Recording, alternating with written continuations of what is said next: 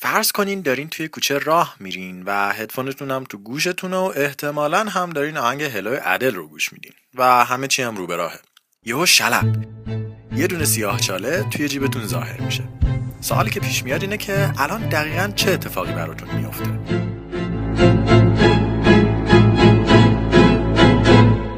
البته موضوع اصلی تر اینه که سیاه چاله دیگه چیه؟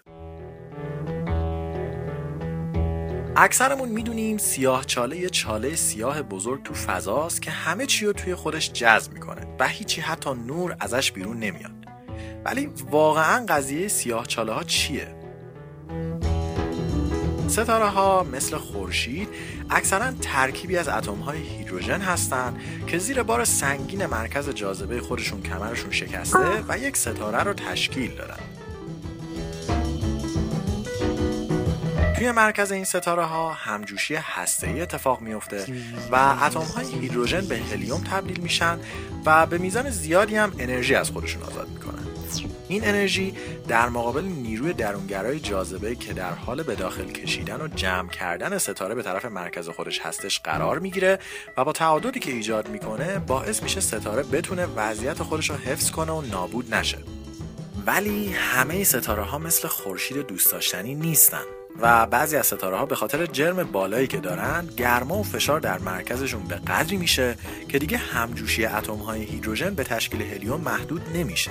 این همجوشی ادامه پیدا میکنه تا هلیوم به کربن، کربن به نئون، نئون به اکسیژن، اکسیژن به سیلیکون، سیلیکون به آهن و آهن هم به عناصر سنگین تر تبدیل بشه. اینجاست که مشکل اصلی شروع میشه. برخلاف فرآیند همجوشی عناصر قبلی، همجوشی آهن دیگه با تولید انرژی همراه نیست. آهن گنده‌تر و گنده‌تر میشه و همزمان از انرژی تولید شده در مرکز ستاره کاسته میشه تا اینکه جاذبه کاملاً به این انرژی غلبه میکنه و ستاره روی مرکز خودش خراب میشه و از درون منفجر میشه.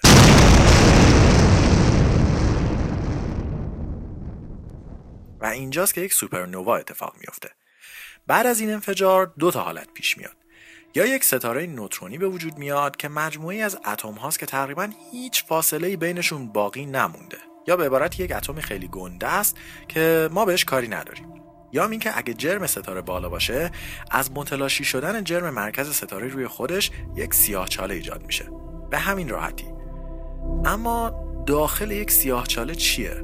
خب اونو دیگه ما نمیدونیم. یعنی هیچ کس نمیدونه. چیزی که حدس میزنن اینه که در داخل سیاهچاله یک سینگولاریتی یا تکینگی وجود داره که تمام جرم موجود رو در یک نقطه جمع میکنه. یه نقطه که نه سطح داره و نه حجم. خیلی فشرده است. علاوه بر اینا سیاهچاله ها ابدی نیستن. یعنی برای مدتی تموم میشن، میرن دنبال کارشون. و این زمان هم از طریق تابش هاوکینگ یا هاوکینگ رادییشن به راحتی قابل تشخیصه.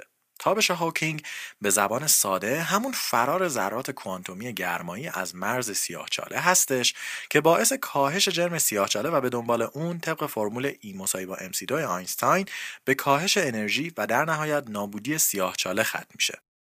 این فرایند اولش خیلی آروم با دمای کم شروع میشه، ولی در آخرین لحظات عمر سیاهچاله انرژیش به اندازه چند صد هزار بمب هیدروژنی قدرت داره.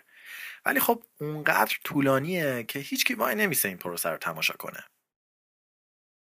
حالا که فهمیدیم سیاهچاله چیه، برگردیم به سیاهچاله‌ای که توی جیبتون ظاهر شده و بلایی که قراره سرتون بیاد. سوال: ابعاد سیاهچاله‌مون رو در حد یه سکه بگیریم یا جرمشو؟ چون ماجرا خیلی فرق میکنه. حالت اول اینه که جرم سیاهچاله اندازه یه سکه باشه. یه سکه 200 تومانی حدوداً 4 خورده گرم وزن داره که ما رندش میکنیم به 5 گرم.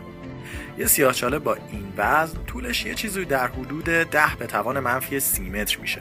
یعنی خیلی کوچولو. بعد همونطور که گفتیم طبق تابش هاوکینگ عمر این سیاه‌چاله کوچولو هم قراره خیلی کم باشه. دقیقش میشه 10⁻23 ثانیه و انرژی که در ازای این 5 گرم تولید میکنه 450 تراژول میشه. 450 تراژول یعنی چقدر؟ یعنی انرژی بمب اتمی هیروشیما و ناکازاکی رو با هم جمع کنین و 3 برابر کنین.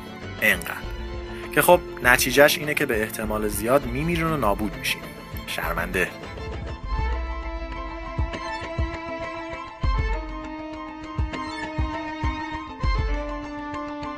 اما حالت دوم، طول سیاه‌چاله اندازه یه سکه باشه. طبق بررسی‌های انجام شده این یکی سیاه‌چاله یکم سنگین‌تر از قبلی است و جرمش تقریباً با جرم زمین برابری میکنه که این باعث میشه نیروی گرانشیش تقریباً 1 میلیارد برابر جاذبه در سطح زمین باشه. سیستم جاذبه یک جسم دارای جرم اینطوریه که هر چقدر به اون جسم نزدیک‌تر باشین جاذبه بیشتری به شما اعمال میشه. مثلا روی زمین ضریب گرانشی 9.8 متر بر مجذور ثانیه هستش و چون فاصله سر و پاتون تا مرکز زمین تقریباً به یه اندازه هستش، شما خیلی راحت روی زمین میستین و به کار زندگیتون میرسید. ولی وقتی با یه سیاه‌چاله با این اندازه در جیبتون سر و کار دارین، پاهاتون هزاران برابر به مرکز جاذبه نزدیکتر هستن تا سرتون.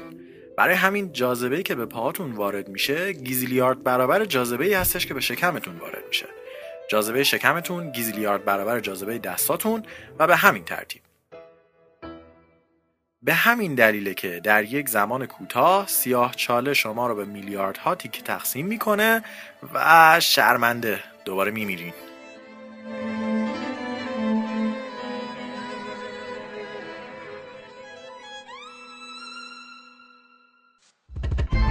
البته توی این یه مورد مرگ شما و دوروبریاتون پایان ماجرا نیست. سیاه‌چاله‌ای که شما توی جیبتون کشف کردین هنوز پایداره و داره به زندگیش ادامه میده. جاذبه گرانشی سیاه‌چاله الان یک نظام جدید رو در منظومه شمسی درست میکنه. سیاه‌چاله شروع میکنه در زمین فرو رفتن و همینطور که داره فرو میره یک میدان گرانشی ایجاد میکنه و زمین در حالی که توسط سیاه‌چاله در حال جذب شدنه دورش هم میچرخه و واژه دورت بگردم رو به یک مرحله جدیدی از ایجاز میرسونه. سیاه‌چاله این روند رو اونقدر ادامه میده تا تیکه های باقی مونده از زمین یک محور گرانشی دور سیاه‌چاله ایجاد میکنن و دورش میچرخن. ما هم که محورش منحنی تر شده به چرخش دور سیاه‌چاله که الان جای زمین قرار گرفته ادامه میده. البته به غیر از اینا سیاه‌چاله نیروی کشندگی هم ایجاد میکنه که مثل جزر و مد سیارک ها رو به هم میکوبونه و یک منظره خیلی تخیلی رو در محدوده زمین ایجاد میکنه. علاوه بر این وضعیت بقیه سیاره ها نسبتاً ثابت میمونه و همچنان دور خورشید میچرخن و سیاه‌چاله هم به جای زمین قرار میگیره و تا پایان عمر خودش به چرخش ادامه میده. نتیجه اخلاقی این که لطفاً تا جای ممکن سعی کنین از پیدا کردن سیاه‌چاله در جیب خودتون خودداری کنین، چون اصلاً به جای خوبی نمیرسه.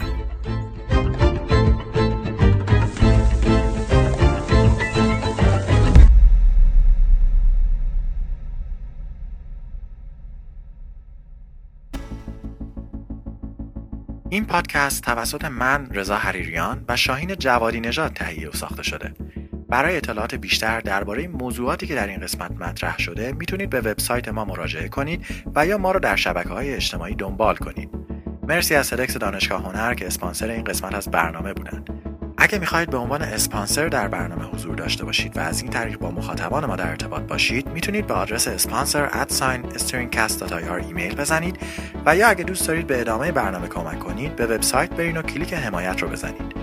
لطفاً هر نظر و پیشنهادی دارین رو برای ما بفرستید. ما از شنیدن و خوندنشون خوشحال میشیم. من رضا به همراه شاهین ماه خوبی رو براتون آرزو می‌کنم. و تا قسمت بعد، خدا نگهدار.